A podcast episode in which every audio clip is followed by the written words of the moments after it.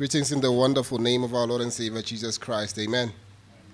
We thank God for bringing us together this morning um, as we continue uh, worshiping Him and looking um, at His Word through the book of James.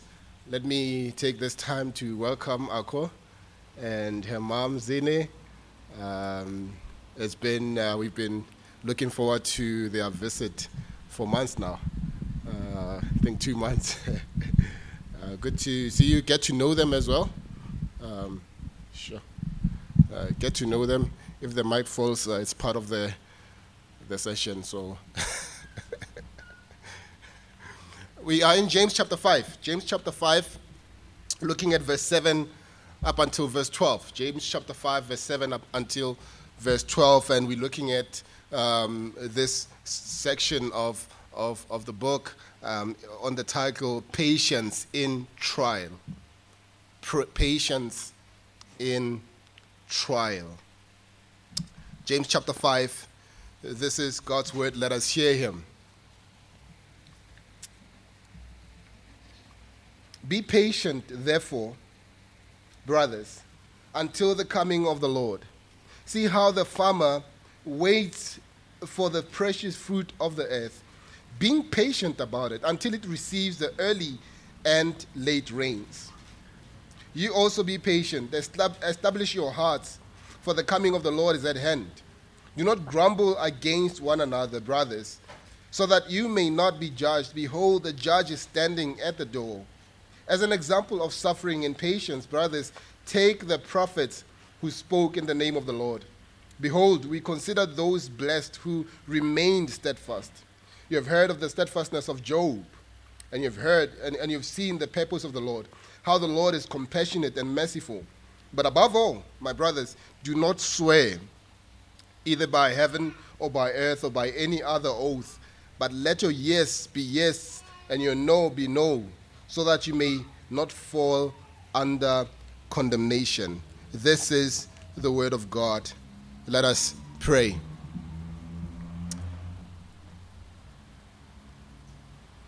The voice of the Lord is over the waters. The glory of God thunders. The Lord over many waters. The voice of the Lord is powerful. The voice of the Lord is full of majesty. Lord, it is our desire even this morning to hear your voice. Speak to us from your word. Open our hearts, open our minds. Draw us to yourself. Let your word transform and change our lives, that you may be honored and glorified in every way. In Jesus' blessed name we pray this. And the church say, Amen. Amen. Now, when we come to this passage, James is concerned to set before us as Christians um, the need for patience. And you will have noticed how many times he says brothers in this passage. He is talking to believers, unlike we, we saw last week, right? He is talking to believers who are enduring trials, and he is concerned to set before us as Christians the proper attitude and frame of mind that we must have if we are going to be able to persevere to the end. He's concerned that we have the right point of focus in our lives. And if we are going to be able to respond to the trials of life in an appropriate and Christian way, we need to have this point of focus. James knows that the Christian life is a long journey and that growth in the Christian life is a process. It doesn't happen overnight, right?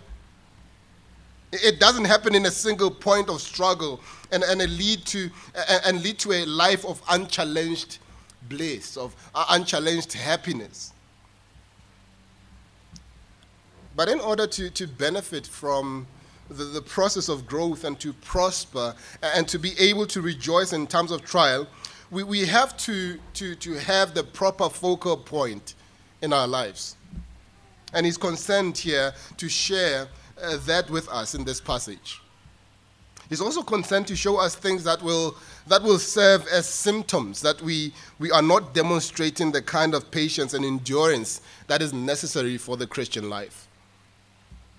So, in other words, we, we should see this um, as, a, as a measurement of our, our spiritual vitality We, we should see this as a challenge um, of, of our patience and our ability to endure in, in, in, in persecution and suffering. When we look at this passage, James makes two arguments about patience in the life of the Christian. Two arguments about patience in the life of a, of a Christian. First, um, he, he makes the argument that believers must uh, be, believers are to persevere under trial, waiting for the return of the Lord. Believers are to persevere under trial, waiting for the return of the Lord. And secondly, patience is a daily struggle. Patience is a daily struggle. Let us look at the first one. The first argument that he makes about patience in the life of the Christian. Believers are to persevere under trial, waiting for the return of the Lord. And we see this in verses 7 to verse 10. Look at what he says. He says, Be patient, therefore, brothers, until the coming of the Lord. See how the farmer waits for the precious fruit of the earth, being patient about it until it, it receives the early and late rains. You also be patient, establish your hearts, for the coming of the Lord is at hand. Do not grumble against one another, brothers, so that you may not be judged. Behold, the judge is standing at the door. As an example of suffering and patience, brothers, take the prophets who, who, who, who spoke in the name of the Lord. I'd like, I'd like to, to look at two or three things that he teaches in this passage here in, in, in, in, in, in, in this first argument that he makes. And in verses 7 and 8, James calls us to live. Uh, uh, uh, calls us to live waiting patiently for the coming of Christ. He, he calls us for, for patience, to have, to have patience even under pressure. He, he's calling on us as Christians to be prepared to wait patiently for the coming of the Lord, even in the midst of trials. Listen to what he says. He says, Be patient, therefore, brothers, until the coming of the Lord. James here will teach in this whole section that the Christian life is a marathon, right? It's not a sprint, right? It's, it's, it's a marathon. And the finish line is the second coming of Christ and nothing else. Not even death. Nothing less than the second coming of Christ serves as the finish line, the, the goal, the, the focal point that the Christian is looking forward to. In verse 7, James delivers the first of the six commands in this passage. And, and four of the, the commands in, this whole passage are positive, and the two uh, other commands are, are, in the negative. Let, let us observe them. In verse 7, he says, Be patient. In verse 8, again, he says, Be patient. Uh, this is the second time he uses that command, that imperative. It's the same one, but he, he gives it again. The, the third one, we, uh, he says, Establish your hearts. Then look at verse 9. He says, Do not grumble against one another. That is the first negative directive that he gives. In verse 12, the second negative directive, he says, Do not swear. And then the second half of that, that verse, he says this He says, But let your yes be yes, and your no be no. So you can see that there are six commands, six directives that James gives in this passage. But, but here in verse 7, he begins with, Be patient the, the simple one, calling us to a life of patience.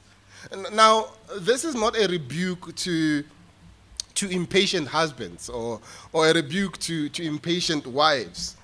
It is not rebuke, a, a rebuke against impatient moms and impatient dads. Uh, uh, and th- there may be a need for that, right? There may be a need for that kind of kind of uh, uh, uh rebuke. It is there in the in the scriptures, but it is not here. It is not rebuking people that have impatience for standing in queues. And I think many of us have, have that impatience. We, we, we need that imp- uh, rebuke against that impatience, but it is not here. Uh, though it is related, we, we, we may want to address that in other passages, but here uh, it, it, may be a good thing to work on what James is, is showing us the, the kind of impatience that James is talking about. Uh, James here is talking about a bigger picture. He's talking about living a life that is looking forward to one event, right?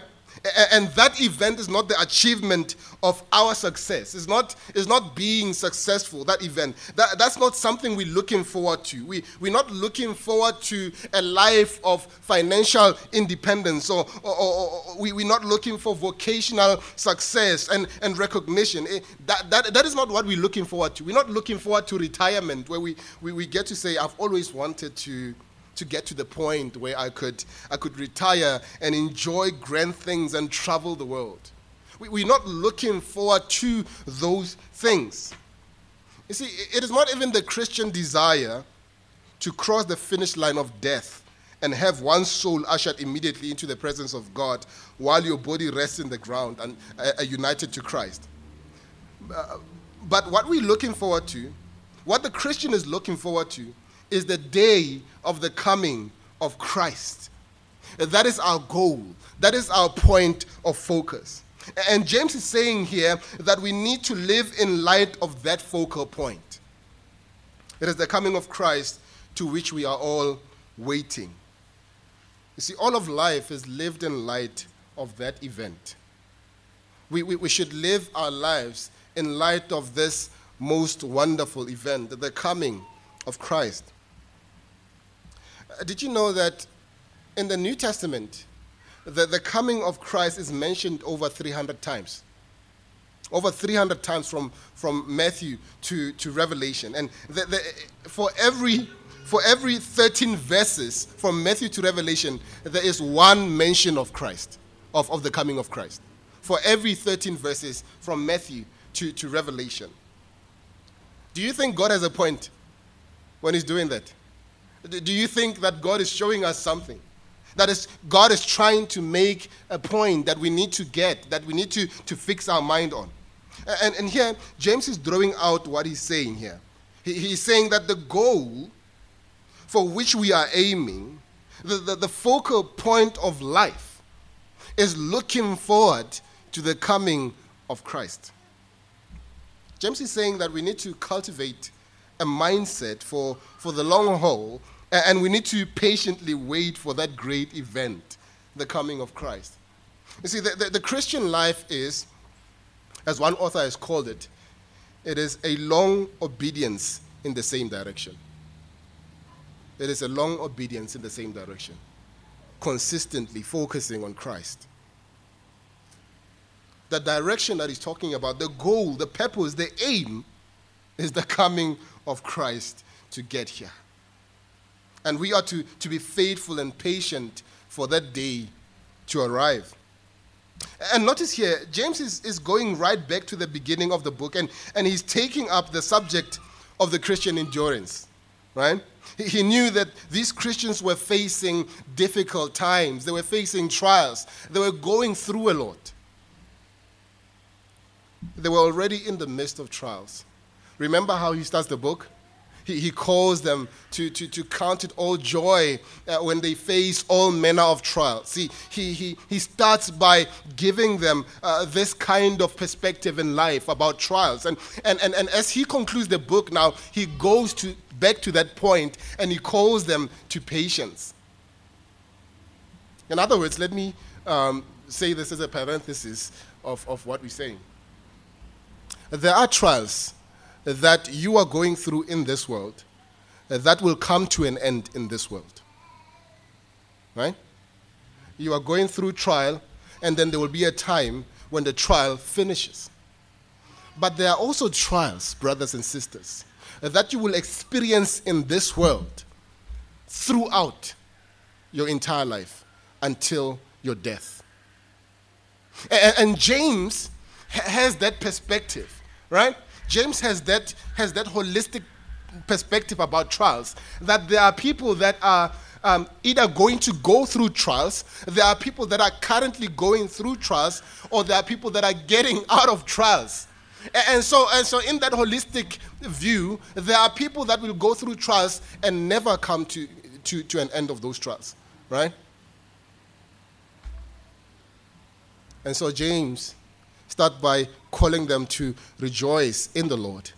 And he's, he ends by doing what? Calling them to a life of patience. And this patience, we're looking forward to the coming of Christ because we know that in the coming of Christ, all things will end. All the tears that we've wept, all the pains that we've experienced will come to an end.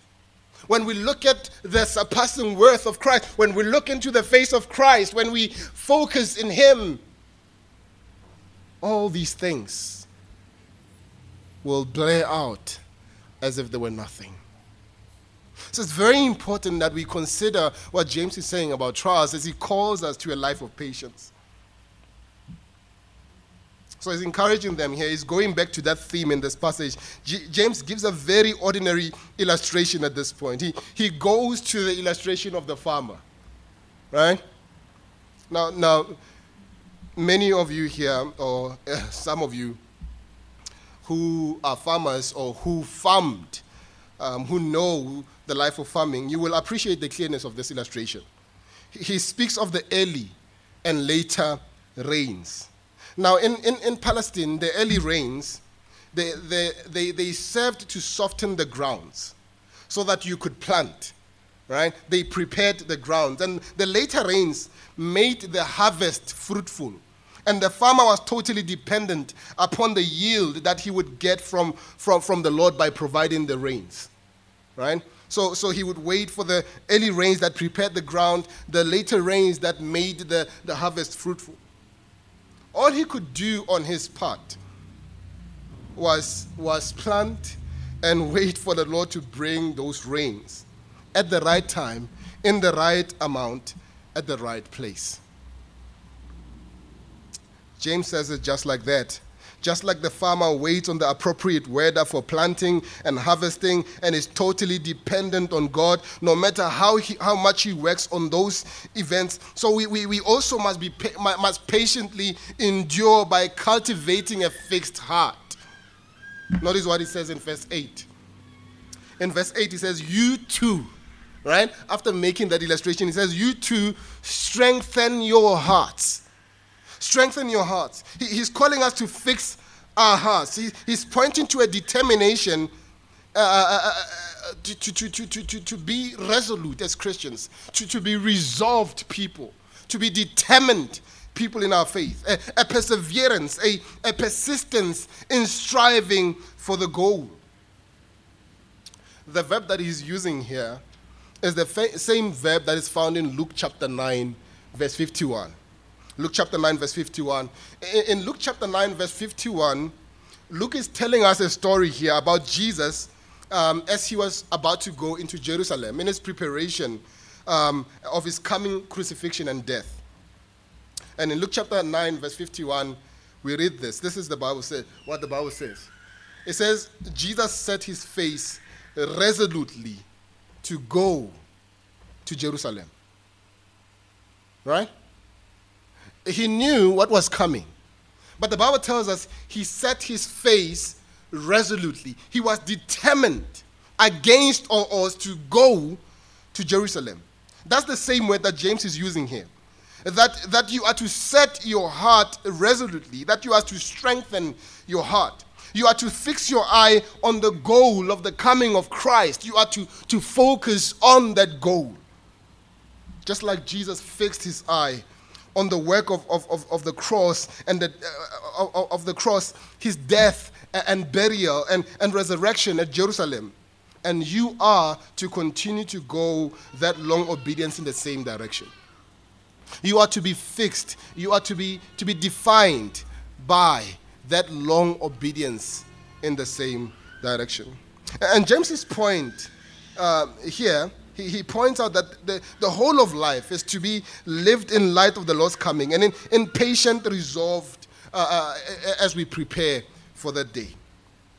James knows that you don't drift into holiness, right? You don't automatically become holy. Well, holiness is not a spontaneous thing that happens to you. No one ever wakes up in the morning and all of a sudden they are holy, right?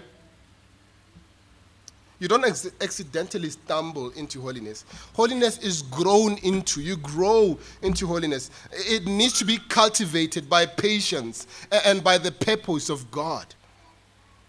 And so in this passage, James is orienting us to, to be prepared for, for the long haul, to be prepared for, for trials, and to be aiming for the coming of the Lord. You see, James's doctrine of the Christian life is a doctrine of process and growth. Right? Eh, eh, eh, holiness consists of process and growth. James knows that we don't become like Jesus overnight. Right? Yes, we come to Christ and we are justified, but there's a process of what? Of sanctification, where we are being made holy. And in that holiness, brothers and sisters, I don't know if this is my experience alone. In that holiness, we stumble and fall, right? We, we, we, we meet trials and we meet difficulties. We, we, we, we, we have victories over sin and we are defeated by sin. There's this process that God is working in our lives. That, that is why Jesus Christ, in, in, his, in his prayer that he teaches to the disciples, he, he, he says in the, in the end of that prayer that we should pray, saying to the Lord, uh, Lead us not into temptation, but deliver us from evil. When we pray that prayer, we recognize that the life of the Christian is a life of war. There are so many things that are, are, are, are, trying to undermine the faith of the believer. There are so many things that are trying to undermine the process that God is doing in the life of, of the Christian. And sometimes they succeed in doing so. Sometimes we become deceived by sin, don't we? But we repent. We confess our sin and continue to look towards the goal that we should be looking towards to. So James shows us here that the Christian life is process and growth. He knows that we, we don't become like Jesus overnight. He, he knows that there is no definitive experience that we can have over a span of 15 to 20 minutes that will then reorient us so that we, we never have uh, another struggle in the rest of our lives. Right? In fact, when you listen to a 30, 40 minute sermon, it doesn't mean that immediately your life will be transformed to holiness. You might be, you might, you might be encouraged, you might be convicted to live a holy life, but it doesn't happen immediately, right? In fact, what I've, what I've, what I've seen about preaching is that preaching is like turning on the lights in a room full of rats, right? Preaching functions to encourage and to expose sin. And when, when, when, when, when, when sin is exposed, that's where the one another's come, right? Bear each other's burdens, confess sin to one another, right? Forgiving one another. All these one another's coming into, the, in, in, into this gospel community where we are, uh, uh, we, we are discipling one another uh, uh, and, and, and, and, and teaching one another and helping one another to follow Jesus. Right? That's why it's important that we be connected as a family. That's why we, we, we need to have a life on life. Uh, uh, uh, we need to have a family on family. We need to have a one on one relationships eh, here in the church. Because what that does is that it, it, it, it, you, you recognize that I cannot walk this Christian walk by myself. Right? That, that, we, we need to recognize what Paul Tripp says that the Christian walk is a family project, it's a community project. We walk together. We run together. We bear each other's burdens. We, we confess sin when sin has overtaken us. We repent from sin and rejoice in what God is doing in other people when God is working in them. The Christian life is not a life of isolation. We are not called to be islands on our own. We are called to run together.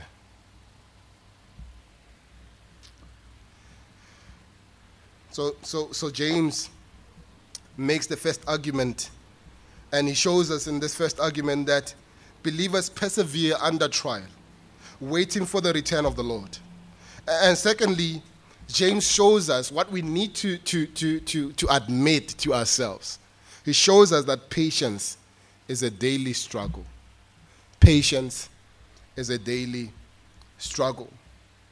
Look at what he says from verse 9 to verse 12.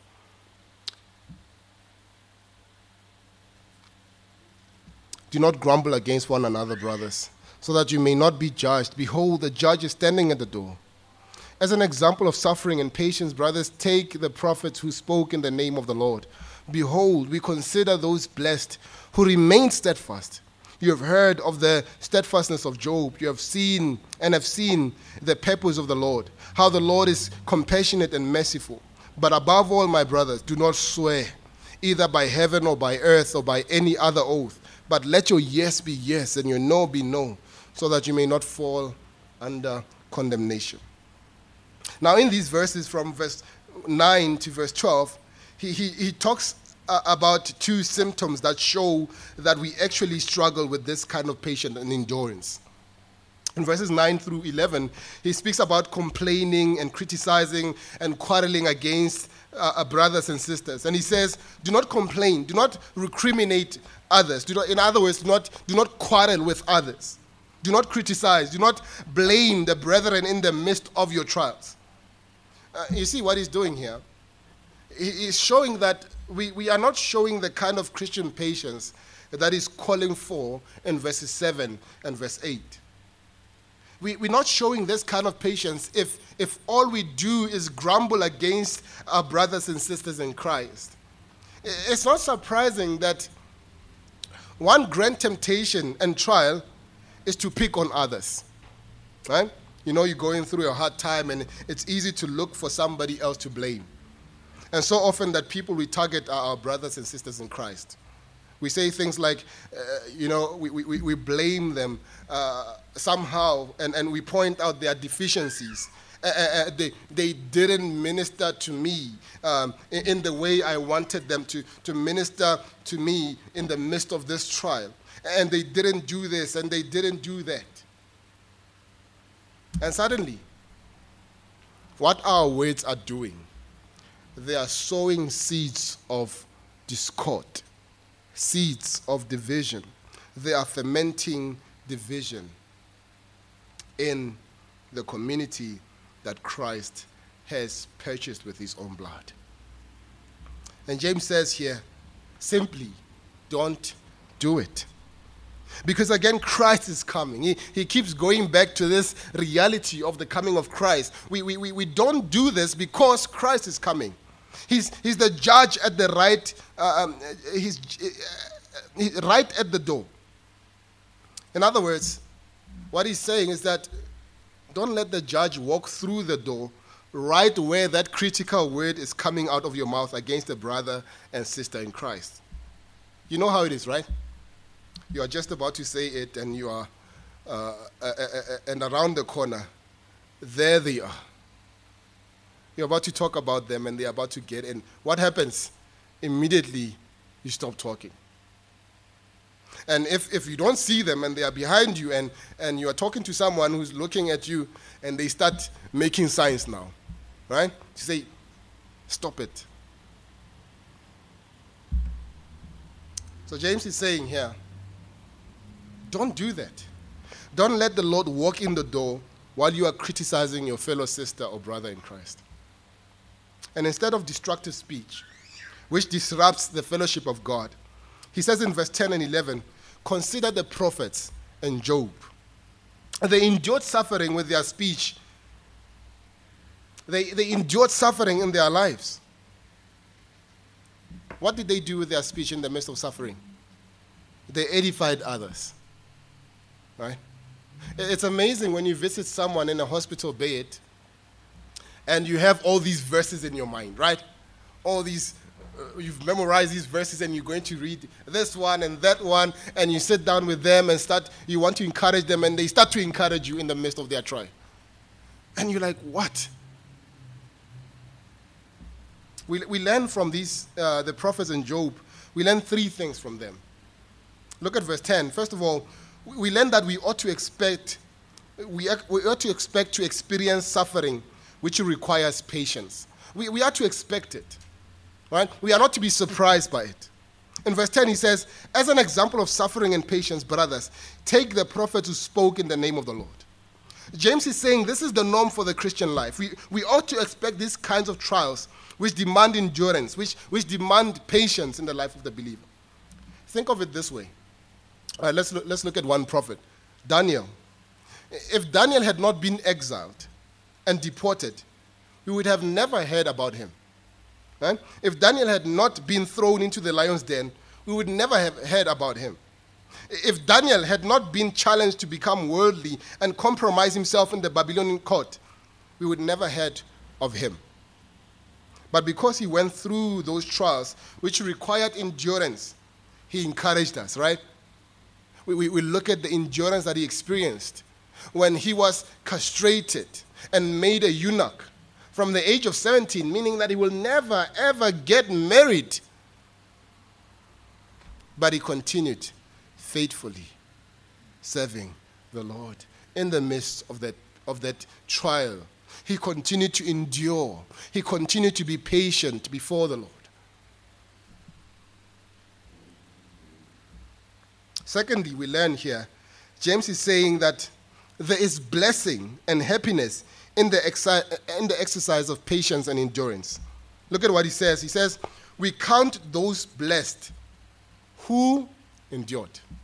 We count them blessed, right?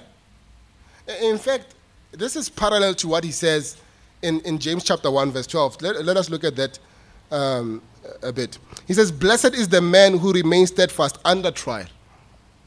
For when he has stood the test, he will receive the crown of life which God has promised to those who love him. Right? And James is showing us here that there is blessing and happiness in the exercise of patience and endurance. God blesses those who patiently endured. He, he, we, we look at Daniel and we look at his heart in the midst of heartbreak and we say, Lord, I wish I could be like that. We, we look at brothers and sisters who are going through trials, who are going through difficulty that we can't even comprehend. And we see them going through it nobly and with faith. And sometimes to ourselves, we mumble up a prayer and we say, Lord, I wish I could be like that. Why do we do that? Because there's blessing in enduring during trial. We, we see the character it produces. We, we, we long to have the character that is produced, the, the blessing which results from trial and endurance. We, we long to be like that. We long to have our faith strong like that. Thirdly, there's a purpose in, in trials, and, and that demands endurance and patience. There's a purpose in trial. In other words, as, as, as Jerry Bridges say, God does not waste pain. God does not waste pain. Look at what he says in verse 11. We, we, we've heard of the endurance of Job and we've seen the outcome of the Lord's dealings. Right?